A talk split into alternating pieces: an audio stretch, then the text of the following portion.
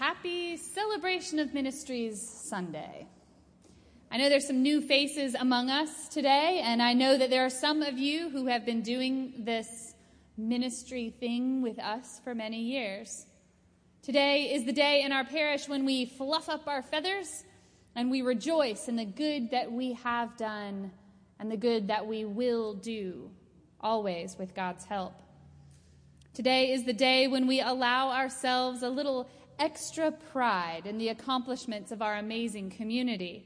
The children we've clothed, the men we have helped through recovery, the books we've read together, the worship services we've pulled off, the committees that have met, the faces we have welcomed. Now, we're not ones to wallow in too much self-pride. We know there's work to do, and we're pretty good at getting things done. But today, we just relax and have a little fun before tomorrow we get back to the Lord's work. Today is the day in our parish when we celebrate the good, hard, fun, and holy work we do here. We lift up those banners high into the air, both to show them off to one another and also to offer them and the ministries they represent to God, the one who inspires all good things. I love those banners. They get a little more ratty and dog-eared every year. Some of them get refurbished and redesigned and made anew. Some just stay lovingly ratty. They are none of them perfect. Some are a little closer than others, but I love the ministries they represent as well, equally ratty and dog-eared. Some of them get renewed and refreshed some years. Some are still churning along as they have for decades. They are none of them perfect ministries. Some may be a little closer than others.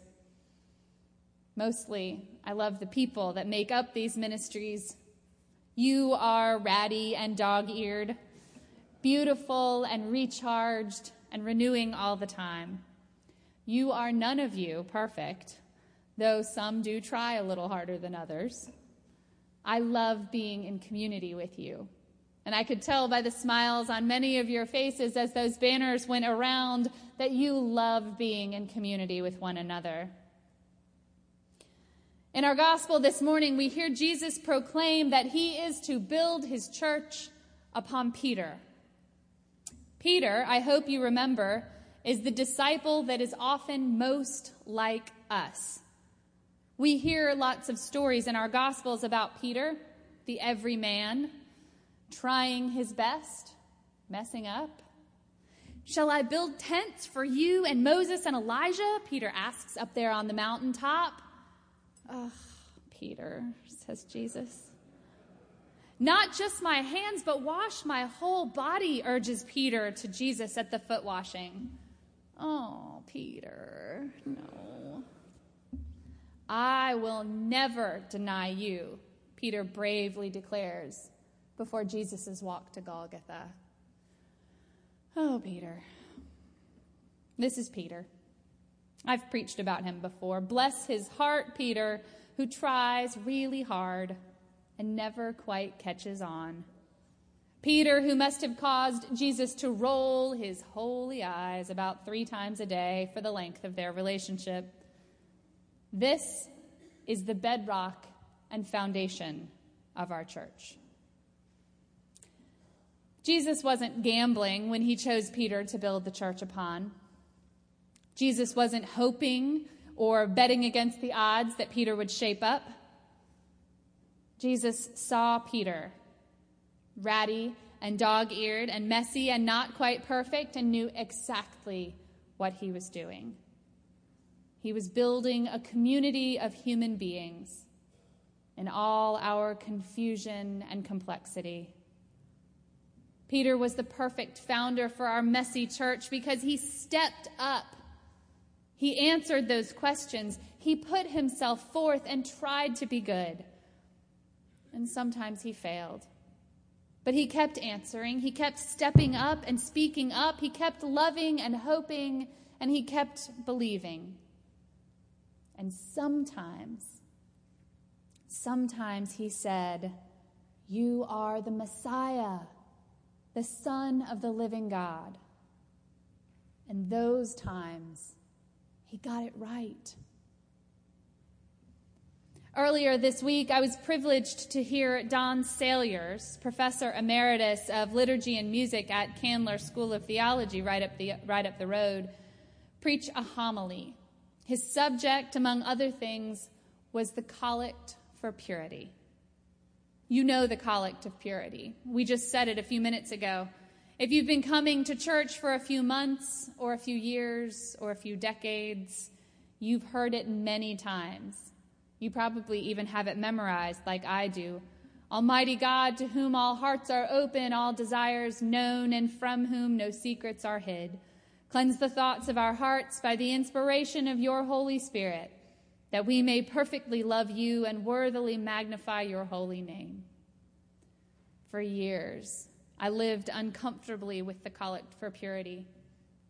It's hard to be reminded week in and week out that there's someone out there that knows everything.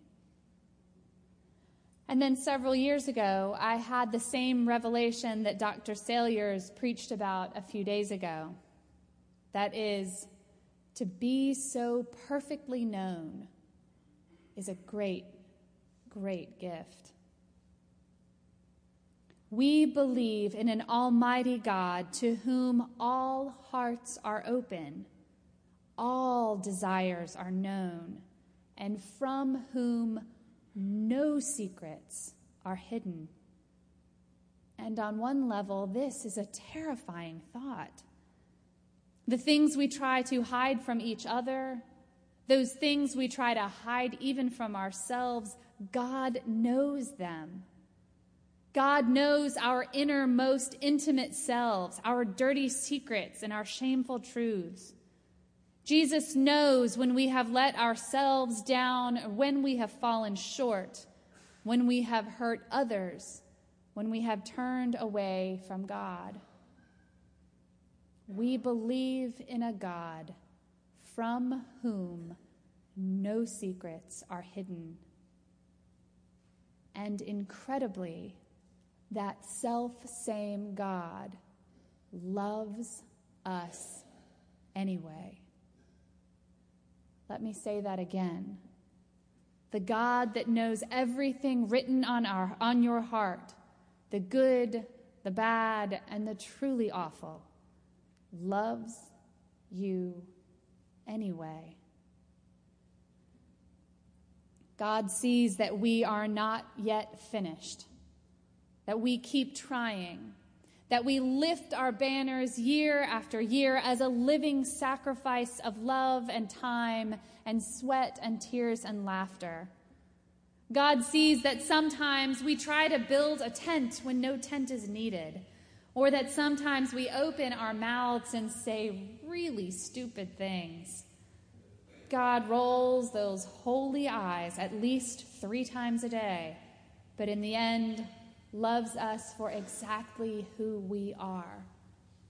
That is, exactly who God made us to be.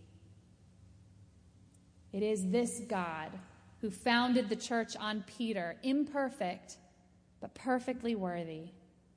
And it is this God, brothers and sisters, who looks down on our offering of banners, ratty-tatty and refurbished, and on our offering of ministries, tired and refreshed, and on our offering of community and our offering even of our lives, sacred and profane, and says, this is good.